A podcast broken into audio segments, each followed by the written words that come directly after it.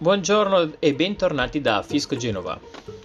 Oggi in questo podcast, secondo la pillola fiscale Fisco Genova in pillole, parliamo di un argomento attuale, attuale da anni ormai. E tutti ci poniamo questa domanda, è pericoloso dare codici IBAN i propri dati anagrafici? Eh, conoscendo le coordinate bancarie, si può risalire all'intestatario del conto corrente oppure si rischiano truffe?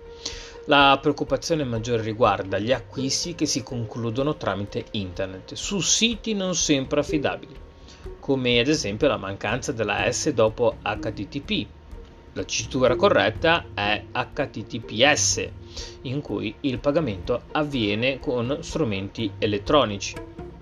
I maggiori siti di e-commerce scoraggiano il ricorso alla modalità di pagamento in contrassegno come si utilizzava da tanto tempo, con uh, un aumento di spese per sostenere ovviamente il servizio. Per poter accedere al conto bancario di un cliente quindi bisognerebbe avere una specifica autorizzazione. Eh, ciò accade ad esempio quando l'intestatore di un conto accetta e autorizza la domiciliazione bancaria delle utenze domestiche oppure ha uno specifico gestore telefonico eh, che ogni mese preleva eh, tot soldi per eh, fare la ricarica.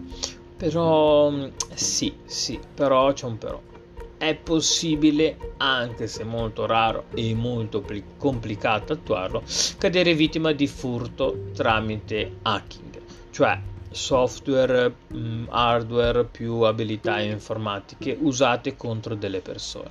E che riesca ad accadere ad esempio eh, se si riesca, si riesca, ad accedere ad esempio all'username e al password per poter entrare nella propria home banking.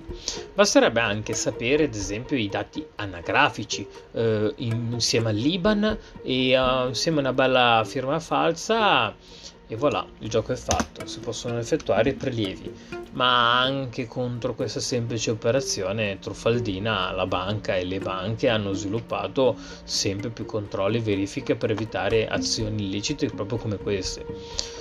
Bene, se ti è piaciuto l'articolo e lo hai trovato utile, faccelo sapere con un tuo feedback condividici per sostenerci, un, metti un mi piace dove, dove, se puoi in base a dove ci senti e iscriviti al nostro canale Fisco Genova.